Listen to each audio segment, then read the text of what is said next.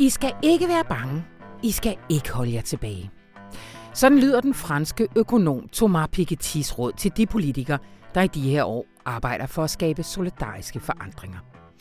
Rune Lykkeberg han har været i Paris for at tale med manden, der har skrevet den vigtigste bog om kapitalismen i det 21. århundrede, og nu er aktuel med en opfølger. Kapital og ideologi hedder den på dansk, og den udkommer nemlig lige om lidt på dansk på Informationsforlag. 1100 sider om, hvordan ulighed har udviklet sig i hele verden over de sidste mange hundrede år. Og med en usædvanlig optimistisk konklusion. Han har simpelthen udviklet sit eget bud på en ny form for socialisme, der både skaber lighed og bekæmper klimaforandringerne. Det tror jeg nok godt, jeg kan garantere, at Rune Lykkeberg får en optur over, så det kan mærkes. Mit navn det er Anna von Sperling, og det her det er naturligvis Radioinformation. Hvor vi også får besøg af en, ja, egentlig også ret optimistisk Jørgen Sten Nielsen. Fordi den her uge, den viste nemlig også, at kampen mod klimaforandringer kan få en helt ny, vigtig allieret, domstolene. En planlagt udvidelse af Heathrow Lufthavn i London er nemlig blevet bremset af en britisk appelret. Og det er så her, vi siger, see you in kort, Kastrup Lufthavn. Og så er det jo kvindernes internationale kampdag på søndag, men der udkommer vi jo ikke. Men i stedet så udkommer Moderne Tider lørdag som særtillæg om, hold nu fast, kvinder i topledelse. Oh yes, vi har bedt trykkeriet om at finde den støde, lyserøde papirrulle frem. Men hvorfor nu det? Lærke Cremon og Sally Frydenlund kigger forbi til allersidst i programmet. Men allerførst så skal vi tale om baggrunden for den aktuelle flygtningekrise. Velkommen til.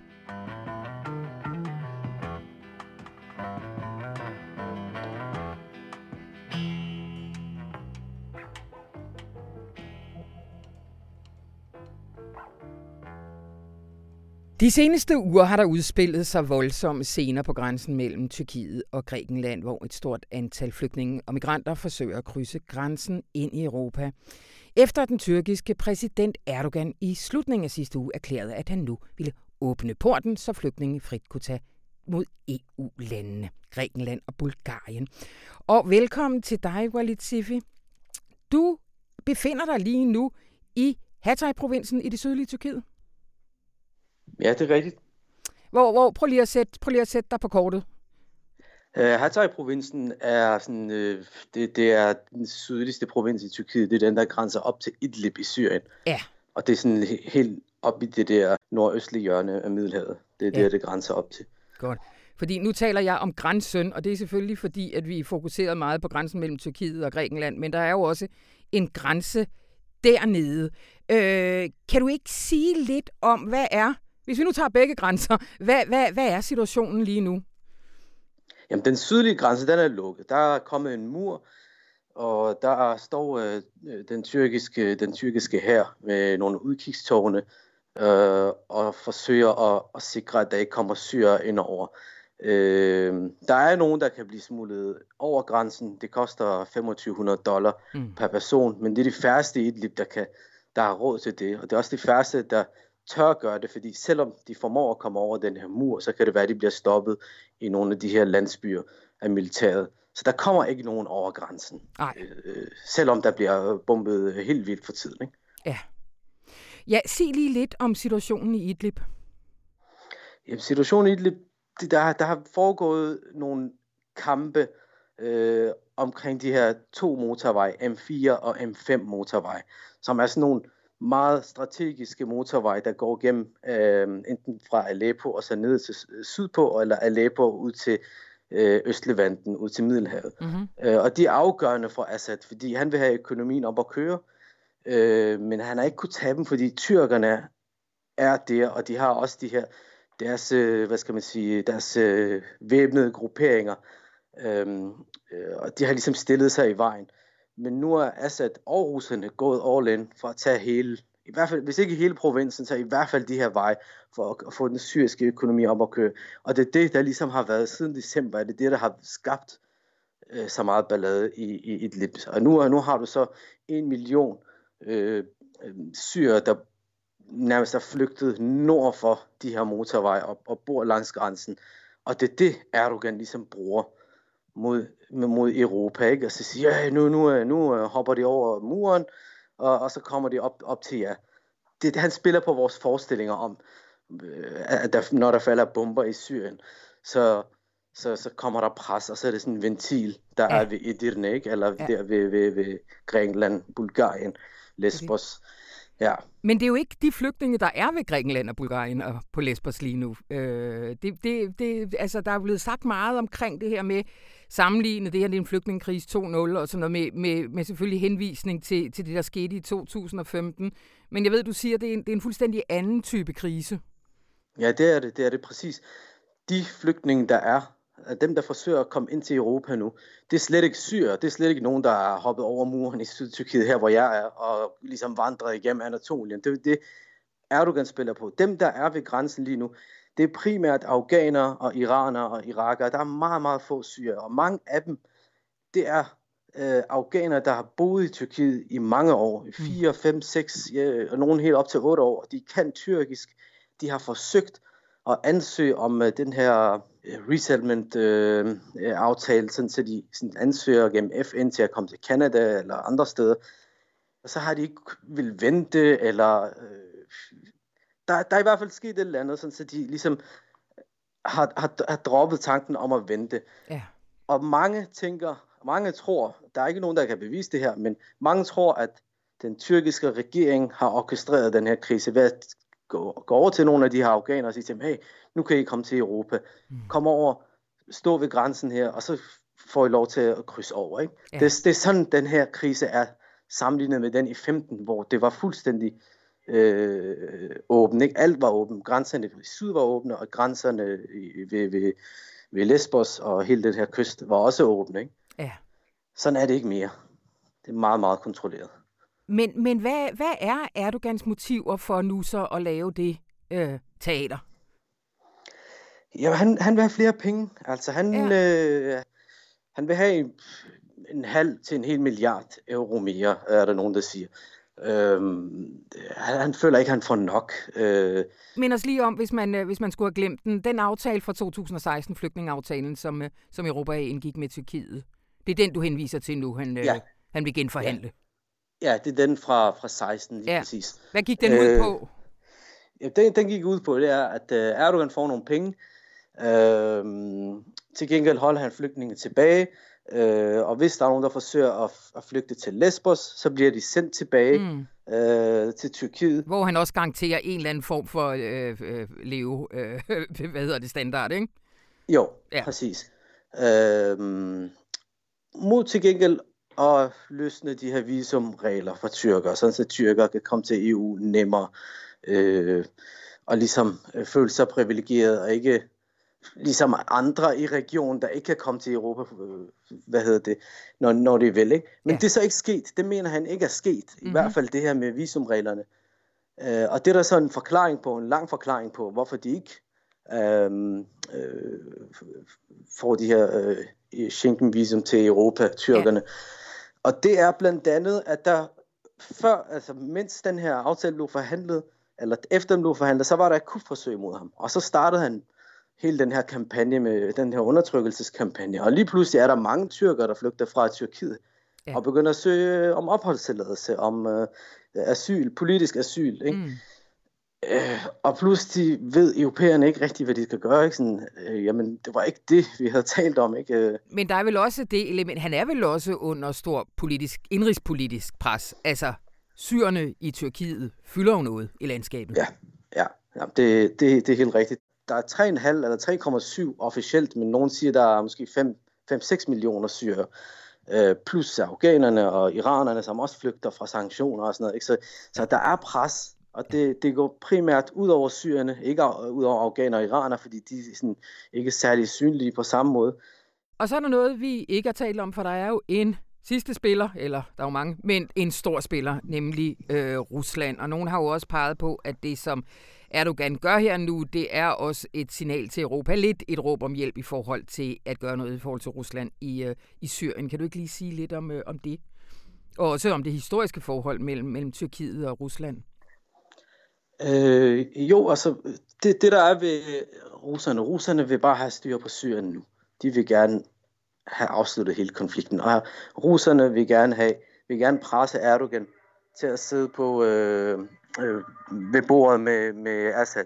Ja. Men, øh, men det, det, der, det er han ikke interesseret i, Erdogan, af alle anden grund, som jeg ikke helt forstår. Det er meget svært at forstå Tyrkiets rolle i Nordsyrien.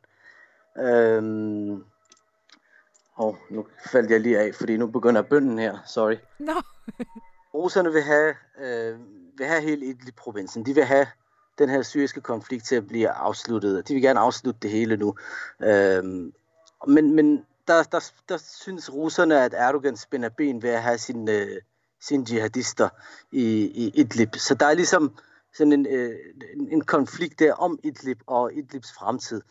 Øhm, der har så været en masse samstød mellem tyrkerne og syrerne, og der har russerne ligesom forsøgt at tage øh, Assads side og, og sætte, øh, og sætte øh, tyrkerne på plads, og forsøgt at minde dem om, at øh, man skal ikke, man skal ikke, altså tyrkerne skal ikke lege med russerne, fordi russerne altid kan banke tyrkerne på plads. Ja. Selv det møde, han havde med Erdogan, øh, i, nej, var det i går, ja, øh, ja. Putin der. I går torsdag, havde, vi optager det her fredag, skal lige siges. Ja, øh, ja. øh, det møde Erdogan havde med Putin, der, havde, der tog Putin mod Erdogan med, med, og havde et billede af, eller sådan en statue af Katrin den Store bag ved Erdogan. Ikke bare for ligesom at minde ham om, øh, hvad, hvad russerne er. Men de, øh, de fik lavet en aftale? Ja, de har fået lavet en aftale nu om en våbenhvil omkring den her strækning, den her M4-motorvej. Øhm, og aftalt, at ingen skal forsøge at tage den. Øh, russerne er interesseret i, at den syriske økonomi kommer i gang, og, og det kan ske ved den her motorvej, som forbinder øh, provinserne.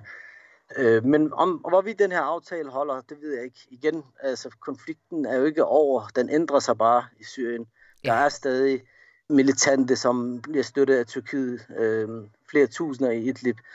Øh, og hvordan det bliver løst, det er der ikke nogen, der ved. Der er, der er ikke nogen, der ved, hvordan det ender. Men den her, der er i hvert fald en vågenbil. Hvor længe den holder, det ved vi ikke. Ja. Lige her til allersidst, uh, Walid, så uh, man kunne sige sådan, almindelig journalistisk instinkt ville sige, at du er ved den forkerte grænse, ikke? at du skulle op og se, du ved, på presset mod Europas ydre grænser. Men så talte jeg med din, uh, din redaktør, udlandsredaktør, uh, Medeline Torp, som sagde, at det er meget bevidst, at I har besluttet jer for ikke at stå deroppe. Uh, hvad, hvad, hvad er tankerne bag det? Jamen, tankerne der fra, fra begyndelsen vidste jeg, at det her, det var en uh, sådan orkestreret uh, krise. Ja. Um, og, og, og det, der var interessant, det var at blive ved den sydlige grænse, fordi uh, det var her, der var gang i den. Uh, tyrkiske F-16-fly fløj over provinsen konstant, og de bombede løs på Assad her. De har virkelig smadret Assad her, og det er der ingen, der har talt om. Ej. Men jeg har ligesom fulgt det her, og det er første gang, at, øh, at tyrkerne bomber så meget. Mm. En hel uge har der været en, en, en, en kæmpe militær operation i gang. Men det har Europa slet ikke set. De har ligesom øh, kigget på den her ydre grænse, ikke? Ja. Og, så ja, det var meget bevidst, men det var for at holde øje med, hvad der skete. Og jeg er glad for, at jeg blev her. Jamen, og uh, Walid, jeg håber på, at vi hører masser mere til dig fra den sydlige grænse, og tusind tak skal du have. Tak.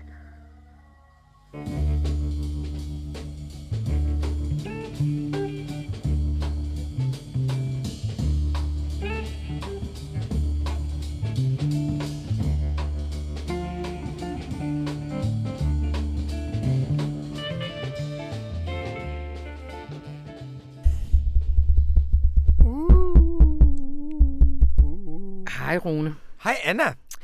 Altså, jeg havde jo planlagt, jeg tror faktisk, jeg finder papir et sted, hvor at der stod i sidste uge, øh, optur Rune Bøni, spørgsmålstegn, et eller andet. Det, det tænker jeg, den var da, det var, den var, den var da, det var da i hvert fald sikker, at den skulle på programmet her efter Super Tuesday.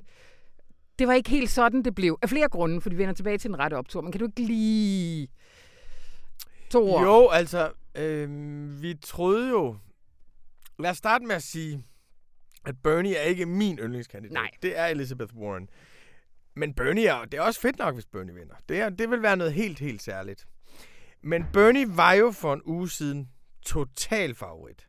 Vi troede nærmest, at Bernie han var på vej direkte mod the nomination. Og det var han af flere grunde. Den ene var han den, der fik flest stemmer. Den anden var jo den, der havde den stærkeste bevægelse. Det tredje var, at alle de andre kandidater tog stemmer fra hinanden. Mm. At uh, Amy Klobuchar, Pete Buttigieg, Tom Steyer, Michael Bloomberg og Joe Biden, de slås om de samme stemmer. Mm. Så selvom Bernie faktisk ikke har fået specielt mange stemmer, altså mellem en fjerdedel og en, og, og en tredjedel, så så han jo ud til at være den klare vinder.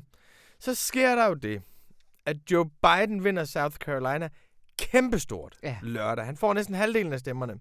Og nu får vi lidt fun fact. Mm, kom med det. Og halvdelen af dem, der stemte på Joe Biden i South Carolina, det vil sige en fjerdedel af, af de afgivende stemmer, de siger, at de stemte på Joe Biden på grund af James Clyburns endorsement i South Carolina. Nå. Så meget magt kan man have. Nå, men efter South Carolina, der sker der det. Pete Buttigieg dropper ud, endorser Biden. Amy Klobuchar mm. dropper ud, endorser Biden. Michael Bloomberg dropper ud, endorser Biden. Mm. Tom Steyer dropper ud.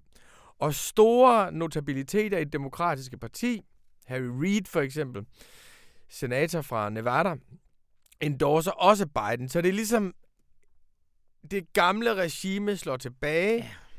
De samler alle de moderate i en kandidat, og det er deres egen gamle senior yndlingskandidat, fordi de synes, det er hans tur, og alle andre støtter ham. Så i stedet for det er 10 forskellige mod Bernie, der slås, så er der nu en, som alle de andre bakker op om. Så det er Bernie mod Biden, og Biden vandt stort på Super Tuesday. Bernie vandt så Kalifornien, hvilket betyder, at de ligger nogenlunde lige delegeret. Men det er ikke nogen kæmpe stor optur for Bernie Sanders, og det bliver spændende herfra. Ja. Yeah. Og så er der jo en sidste, du ikke har nævnt, som er Elizabeth Warren. Men ved du hvad? Den tager vi i næste uge, Rune. Det gør vi nemlig. Fordi vi har en regulær optur, og du kan mærke den i hele kroppen. Ja, det kan jeg. Det kan jeg. Fordi øh, jeg har været i Paris, og jeg kommer hjem med en plan for en ny socialisme. og den, der har lavet den plan for en ny socialisme, det er vores gamle ven, Thomas Piketty. Mm-hmm. Han skrev jo Kapitalen i det 21. århundrede i 2013, som blev en helt vild bestseller og som jo lærte os rigtig, rigtig meget om kapitalen forfrem. Uden tvivl den vigtigste bog om kapitalisme i det 21. århundrede i verden. Nu har han lavet en ny bog, som er på 1100 sider, og som går meget længere tilbage i tiden, og som ikke begrænser sig til Vesten, men som også har Kina, Brasilien og, hold nu godt fat, Anna, Indien! Ja, han, har, han, har, han har Indien. Han har Indien med. Og den bog slutter, og vi kan ikke nå at riste det hele op, Øh, vi skal i sandhedens tjeneste, full disclosure, som de siger på amerikanske podcast, sige, at det er informationsforlag, der har udgivet den. Så vi har også en økonomisk interesse i at tale bogen op. Ja. Men vi har, der er jo det særlige med information, der vores økonomiske interesser falder altid sammen med idealisme. Men nu har vi sagt det. Men den bog slutter med 50 sider, som er hans forslag til en ny deltagersocialisme. Ja. Og jeg, jeg fortæller lidt om konteksten, inden jeg fortæller, hvad den går ud på. For da jeg så var nede og tale med ham, da jeg så så, han har lavet et udkast til en ny socialisme, og man skal læse 824 sider, før man kommer til den, så får man den også. Så tænkte jeg, gud, hvor er det lavet til tiden? Hvor er det bare den store økonom, der giver idéer til Bernie, Warren og hele det der opbrud, der er i øjeblikket. Og da jeg så um, talte med ham, startede med at spørge ham, om, om han har lavet den. Om han har lavet sit bud på en socialisme til alle de kandidater, der er i øjeblikket. Så han, ja, det har han. Altså, det er hans måde at gøre det politiske opbrud stærkt på. Det er hans måde at kvalificere socialismen på. Og han fortalte, hvordan han selv for fire år siden havde talt med Elizabeth Warren om en formueskat. En wealth tax. Og dengang sagde hun, at hun havde været tændt på det, men hun havde været forsigtig og bange. Og nu er hun jo all in. Ja. Så han fortalte om alt det, der var sket, siden han udgav bogen øh, for syv år siden. Og hvor meget det har rykket i dag. Ting, han troede var utænkelige dengang er ligesom blevet virkelige politiske positioner i dag. Så der er et meget stort ryg for nye voldsomme idéer, og det er til det ryg og de kandidater, han lavede sit bud på en ny socialisme. Mm.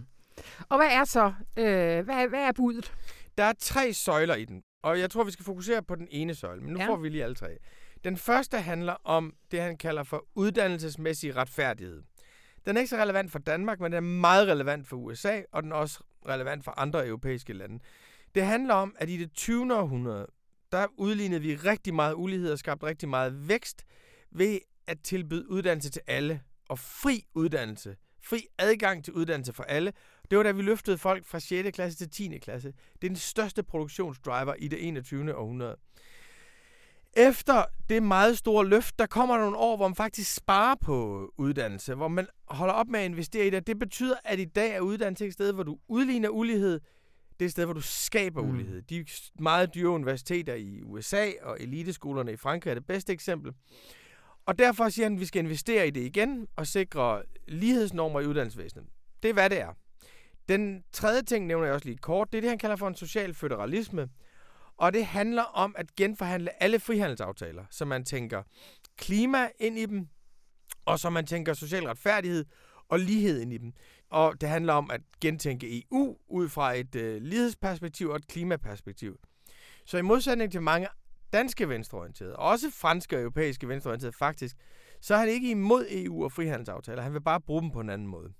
Så det er socialfederalisme. Det tredje punkt, det er det mest interessante og opsigtsvækkende, synes jeg. Det handler om, at han vil lave en omfordeling af formuer.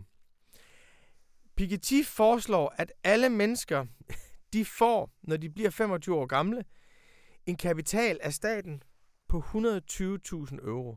Mm-hmm. Og den kapital skal finansieres af en meget høj formueskat. Det vil sige, at han vil lave en stat, hvor du faktisk omfordeler formuer i meget stor skala fra de rigeste til den halvdel, der ikke har formuer. Fordi, som han siger, det er sådan i USA, Frankrig, Storbritannien, Tyskland, at den nederste halvdel ejer ingenting. Nej. Samtidig med, at den øverste, de øverste 10 procent bliver rigere og rigere og rigere, så den nederste halvdel ejer ikke deres eget hjem. De har ikke kapital til at starte et firma. Så derfor vil han simpelthen tage at flytte kapital rundt i meget stor skala.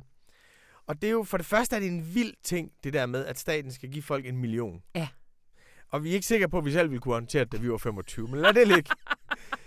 men den næste ting, som virkelig er radikal, det er, at han siger, at det, du ejer, din formue, det er ikke noget permanent. Det er noget midlertidigt. Mm-hmm. Du har en formue, men du skal betale en meget stor arveskat af den, og en meget stor formueskat af det.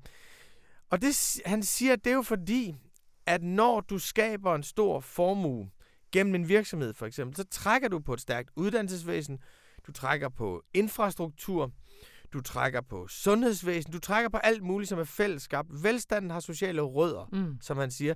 Så derfor bliver formuer i hans billede noget relativt midlertidigt. Det vil stadigvæk være sådan, så der vil være nogen, der har mere end andre, men det er virkelig en stor omfordeling, han sætter gang i. Det er den ene. Og når jeg så siger til ham, jamen, det er jo en meget radikal mm. tanke, det her. Mm. Altså, det er jo virkelig at røre ved folks grundopfattelse af, hvad der er deres, og hvad fællesskabet ikke skal blande sig i. Så siger han, nej, egentlig ikke. Det er jo præcis det samme med løn. Altså, i det 20. århundrede, der indførte vi progressiv skat.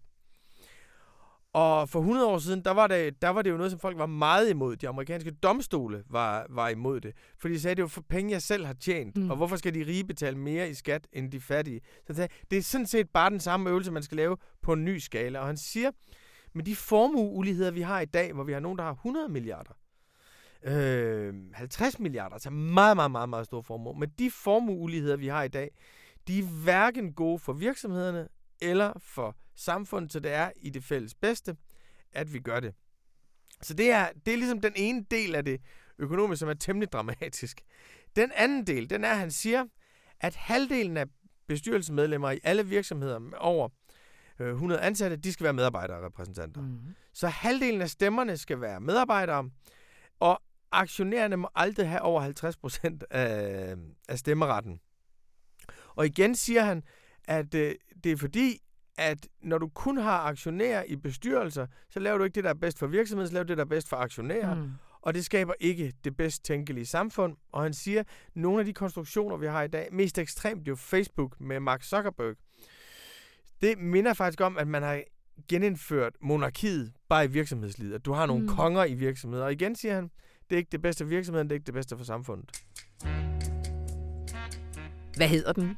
Den hedder Kapital og Ideologi. Og hvornår udkommer den? Den udkommer tirsdag den 10. marts på Informationsforlag.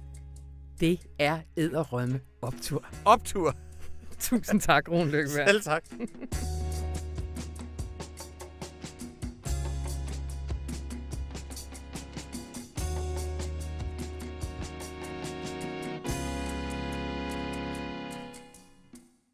Tillykke, Jørgen. Det er jo en historisk uge, den her. Det må man sige. Ja, fordi for aller, aller første gang, så faldt der en dom med henvisning til Paris-aftalen. Ja. Øh, over udvidelsen af London Heathrow Lufthavn. Ja. Øh, hvad var det for en øh, udvidelse, der ellers var på tegnebrættet? Det var det, man kalder en, en tredje landingsbane, man ville bygge for at kunne øh, udvide kapaciteten. Man vil gerne op på at kunne tage imod 130 millioner passagerer om året. Det er sådan godt fire gange så mange, som Kastrup i dag kan tage imod. Altså en kæmpe lufthavn mm. ville det blive til, udover hvad det er i forvejen.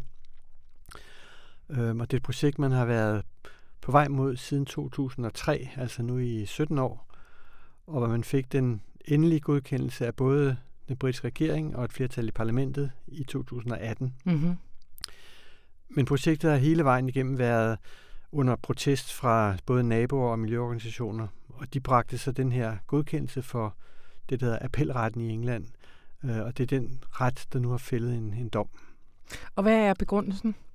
Jamen det er simpelthen, at regeringen har ikke vist, at den her udvidelse er i overensstemmelse med de forpligtelser, England har påtaget sig ved at underskrive Paris-aftalen. Så det, siger, altså, det er en klimabegrundelse. Mm. Hvor spektakulært er de?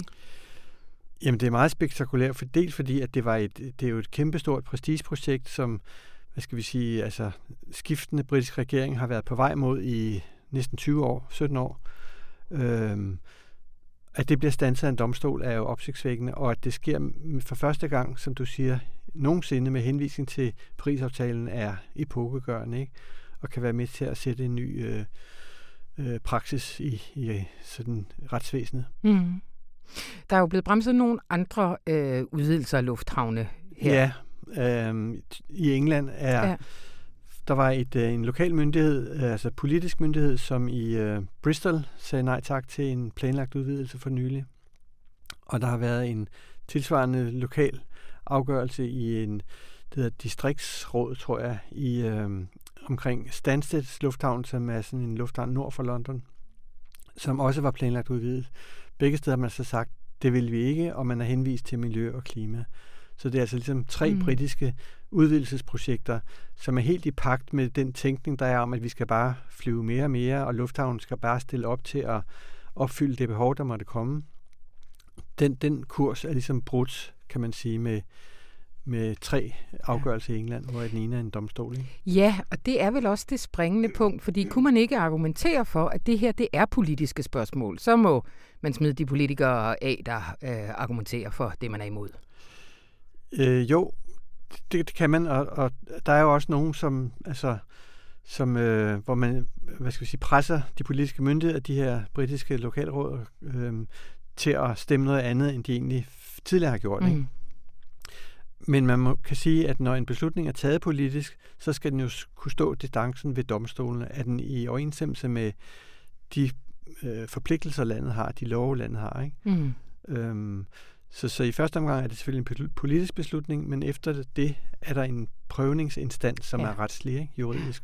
Ja. Og det har, der, har man vel også på andre områder, man kan øh, lægge sag mod ja, ja. menneskeretsdomstolen eller Ja, ja. Øh, øh, grundloven, øh, afprøve beslutninger øh, i forhold til grundloven ja. og sådan noget.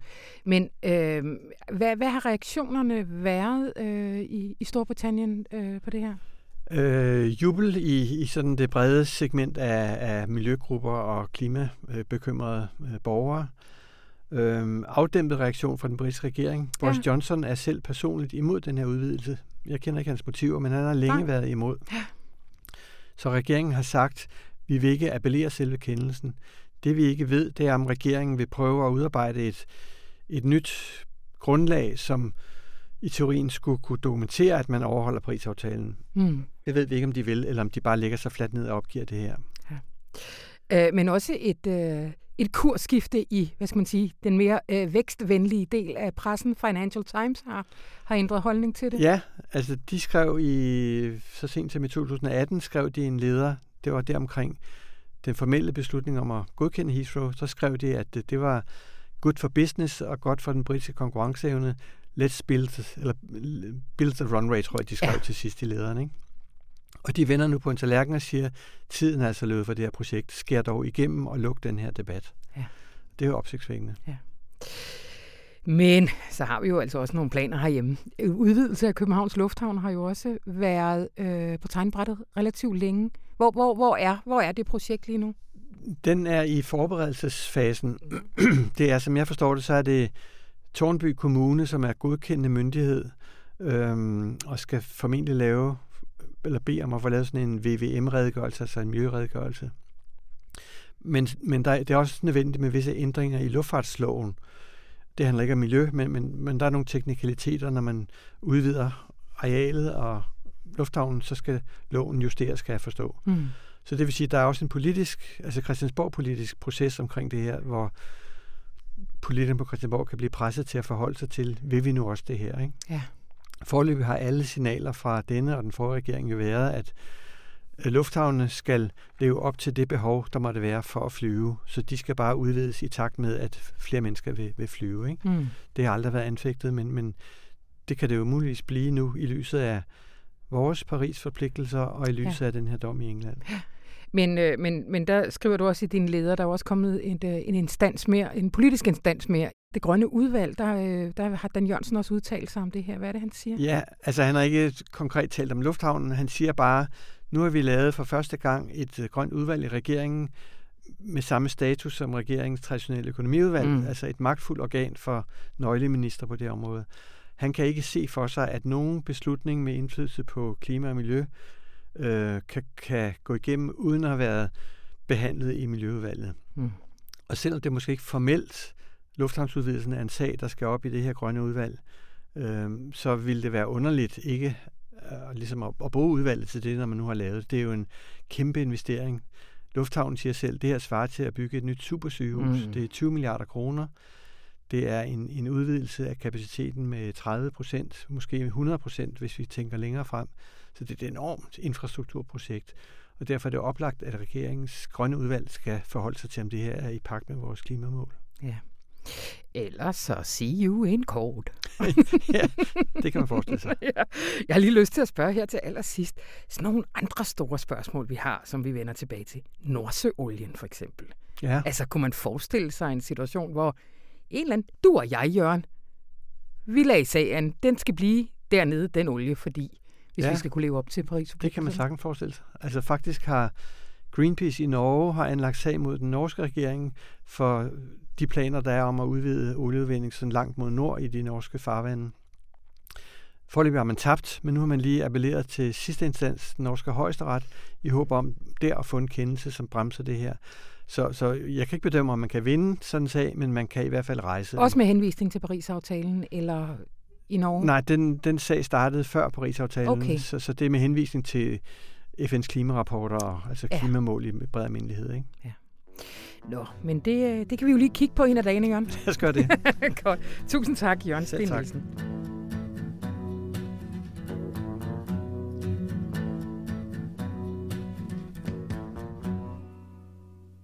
Lørdag den 7. marts, der udkommer Moderne Tider i en særudgave. I virkeligheden skulle den jo udkomme den 8. marts, og så har I vel lidt en fornemmelse af, hvor vi er henne af, men vi kommer jo ikke med søndagsaviser. Velkommen til jer, Lærke Kramon og Sally Frydenlund. Tak. Øh, Lærke, vil du ikke lige starte med at sige, hvad går det ud på? Jo, vi har lavet et, øh, et særtillæg på 32 sider, som handler om ganske overraskende, for information i hvert fald, kvinder i topledelse. Altså ja. på direktionsgangene og i bestyrelseslokalerne, hvor de stort set er fraværende. Mm-hmm. Øh, og det synes vi er vigtigt at beskæftige os med, fordi øh, World Economic Forum, som hvert år laver sådan nogle øh, store ranglister over, hvor, hvor ligestillede verdens lande er, de er udkommet med den for 2020, hvor Danmark igen er faldet, og nu ligger vi øh, på en 14. plads, selvfølgelig overhalet af alle de nordiske lande, vi ellers sam, sammenligner os med. Mm-hmm.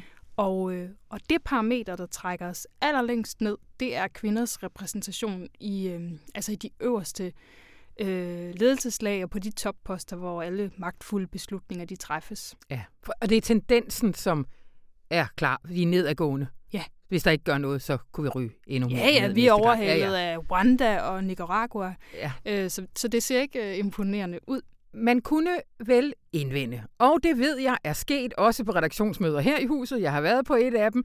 Hvorfor skal vi nu beskæftige os med det? Er der ikke en hel masse kvinder derude, der har det meget værre? Er kampen ikke mere alvorlig andre steder? Hvad, hvad tænker I om det? Jo, jo.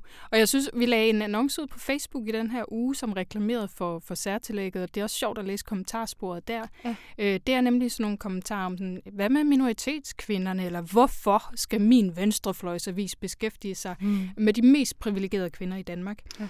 Og, og, og det er jo valide øh, spørgsmål at, at stille, men der må man bare sige, at vi kan altså godt være information og, og stå på venstrefløjens side, og så samtidig beskæftige os med karrierekvinder.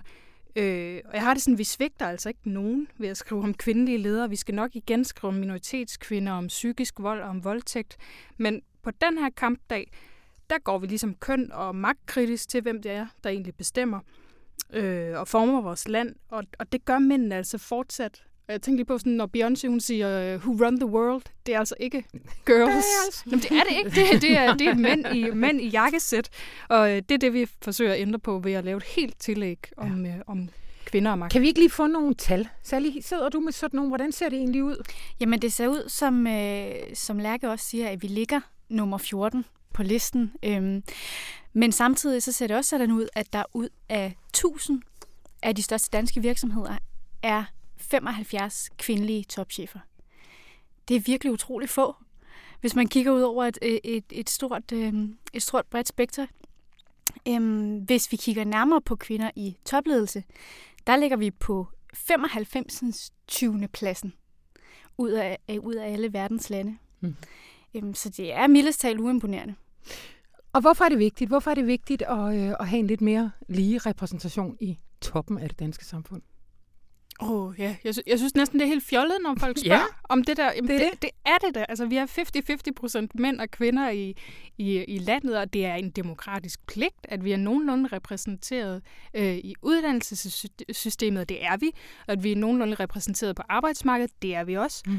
Og selvfølgelig også, når det kommer til der, hvor alle de tunge beslutninger de bliver truffet, der skal vi også være lige repræsenteret, og det er vi bare overhovedet ikke. Så det er en, øh, en, en etisk forpligtelse, demokratisk forpligtelse, men det handler også for virksomhedens perspektiv om, at det faktisk er godt for både innovation og for deres bundlinje, hvis de får flere kvinder øh, i top. Det er der solid forskning, som viser. Hmm.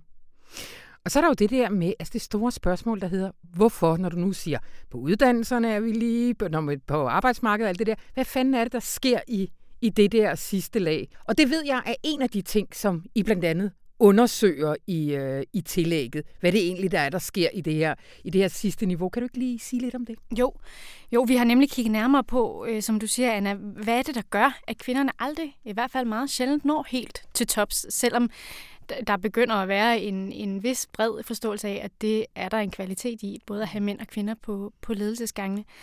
Øhm, og man snakker jo ofte om det her glasloft. Altså der er en eller anden usynlig barriere for kvinderne, som bare ikke kan sparke sig op på de største kontorer. Men vi har fundet ud af, at der i virkeligheden i højere grad er det, man kan kalde en glaslabyrint. Altså en hel masse små udfordringer. Der er ikke én udfordring. Mm. Der er mm. ikke én ting, der gør, at vi ikke ser flere kvinder i de her lag. Det er mange bitte små ting. Det er sådan noget som, øh, hvordan man skriver sin jobopslag, øh, hvilke ord man bruger der, hvordan man formulerer sig, øh, om man søger en stærk leder, eller om man søger en holdspiller. Det er bare bevist, at de ord tiltrækker forskellige personlighedstyper, mm. og også i mange tilfælde forskellige køn. Øhm, så det er, øh, det er den slags småting, kan man sige, som tilsammen bidrager til, at, øh, at det er svært at få kvinder i toppen. Mm. Og hvordan, øh, hvordan konkret kommer I til at, at fortælle om de her øh, forhindringer? Jamen, vi har faktisk øh, vi har været på et kursus mhm. for folk, som skal lære virksomheder det her med at have en inkluderende kultur, fordi det er noget, mange virksomheder de efterspørger.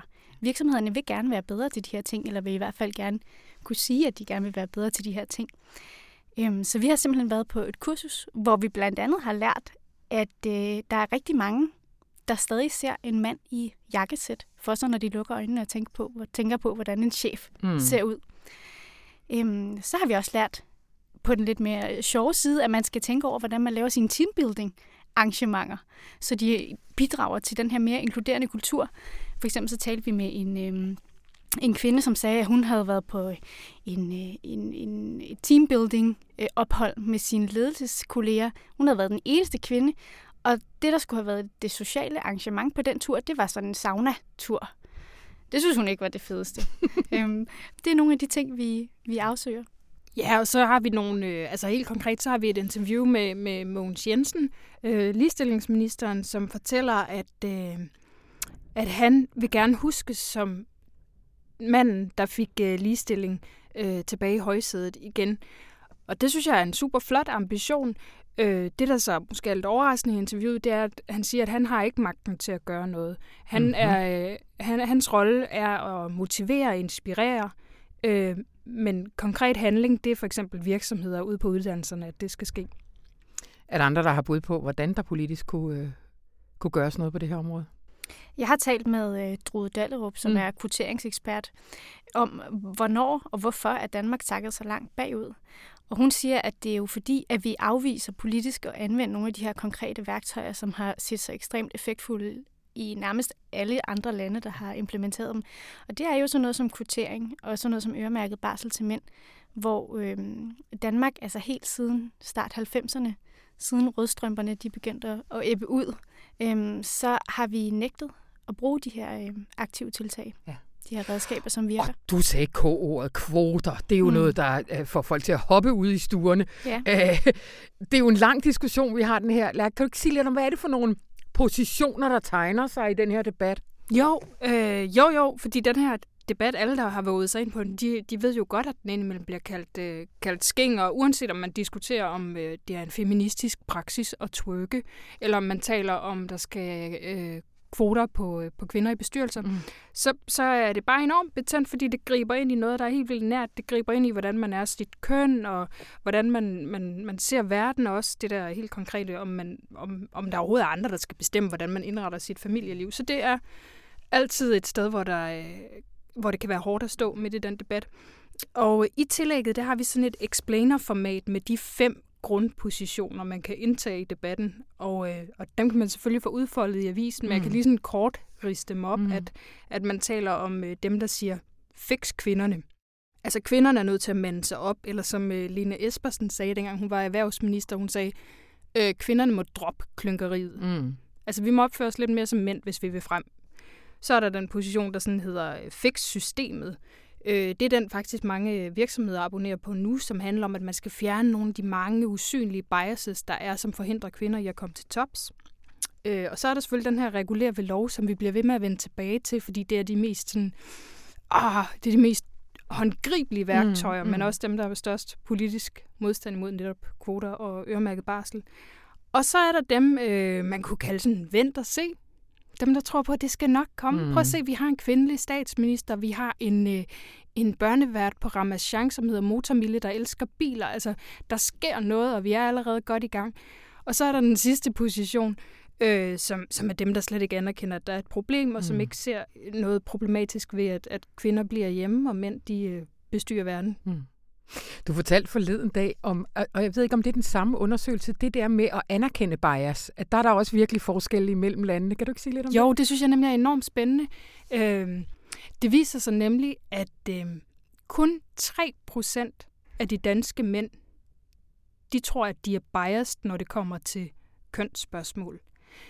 Øh, det er helt utroligt få, også når man kigger på de øvrige nordiske lande, hvor i for eksempel i Norge, der er det op mod 20 procent af mændene, der sådan anerkender, at de er biased, og at når de øh, lukker øjnene og ser en, en, en leder, så er det en mand i mm. jakkesæt, og hvis de skal ansætte en kvinde, så skal hun faktisk lige knokle lidt hårdere for at, at blive vurderet lige som en mand.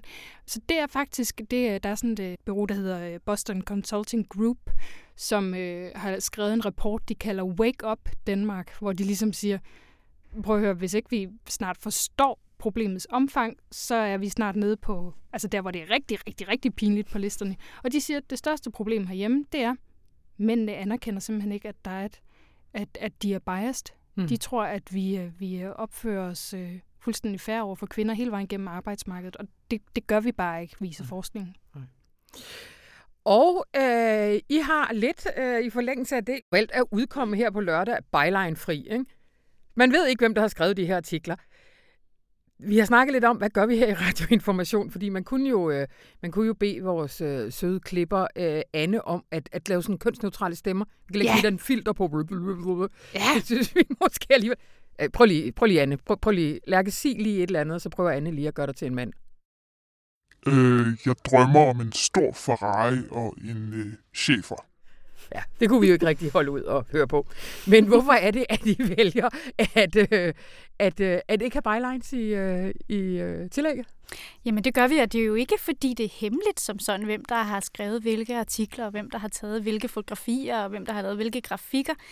Det er, øh, det er fordi, vi alle sammen går rundt med alle de her små biases. Altså mm. øh, bitte små forudindtagede holdninger øh, til verden og menneskerne omkring os. Og det betyder blandt andet, at når man læser en tekst, så læser man den en lille smule forskelligt, så man kan se, at det er en kvinde, der har lavet den, mm. i forhold til, hvis det er en mand, der har lavet den. Ja. Der, er, øh, der er de her bitte små ting, som vi tænker uden at tænke det. Og må jeg lige sige, så synes jeg også bare, det er et vildt sjovt eksperiment i vores branche, som er enormt byline-fokuseret, især på, på, i aviserne, hvor ja. man næsten ikke kan forestille sig at se en reportage har I fået nogen til at skrive, øh, når, da de ikke engang kunne øh, blære sig med det, dem der har skrevet den? Ja, de, de synes åbenbart, det er et uh, vigtigt statement. I har først fortalt det efter, at det er Nej, det er faktisk ikke. Men jeg synes, det er sjovt at prøve det af og se, hvad det gør, også på læseoplevelsen. Men altså, jeg ved jo for eksempel, at for eksempel, jeg ved for eksempel, at når øh, jeg, øh, hvad skal man sige, tages relativt alvorligt som øh, podcastvært, så er det fordi, at jeg har en mørk stemme. Øh, den er også meget mørkere, når jeg taler i radioen, end når jeg taler i virkeligheden. Så øh, det er jo sådan en slags trick, som jeg ikke engang tror, at jeg har været helt bevidst om, at man gør sig som kvinde, når man øh, skal prøve at få gennemslagskraft. Ja, ja, det er sjovt, du lige siger det, fordi øh, forleden der læste jeg i øh, Alt for damerne et interview med Helle thorning Schmidt, og øh, på, også på billedsiden, der var der sådan fuld glitter og pang på nejlakken, og, sådan, og, og, og hun sagde netop, at hun, hun fortalte, at hun havde gået til stemmetræning for at få en, en mørkere stemme, mm. fordi hun jo blev kaldt skinger. Og hun var bare sådan, åh, endelig kan jeg være mig selv. Og det er jo helt med enormt stemme. trist, at det er sådan, hun har haft ja. det. Ja. Men jeg vil øh, med min meget mørke stemme nu sige tusind tak, og øh, man kan jo nok ikke, hvis man sidder og ikke er abonnent, nå at øh, blive abonnent inden i dag lørdag, hvor at øh, tillægget udkommer. Men øh, man kan selvfølgelig også finde det digitalt, går jeg ud fra, det er samlet et sted. Det kan man i hvert fald. Ja, det er nemlig. Moderne tider, øh, hvad gør man? Vi hedder Moderne Kvinder. Man kan finde det på, på hjemmesiden. Godt. Og så vil jeg bare lige sige... God kampdag. Ja, ja. god kampdag derude. Tusind tak, Lærke og Sally.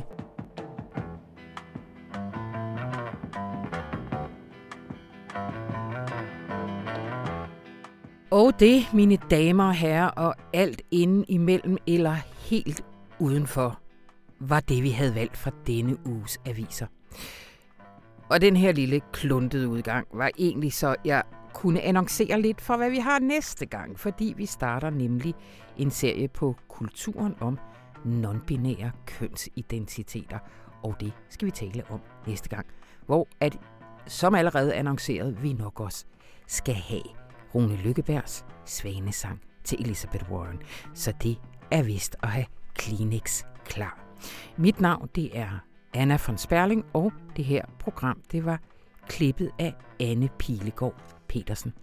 Og øh, så er der bare at sige tak for denne gang og have en rigtig dejlig weekend. thank you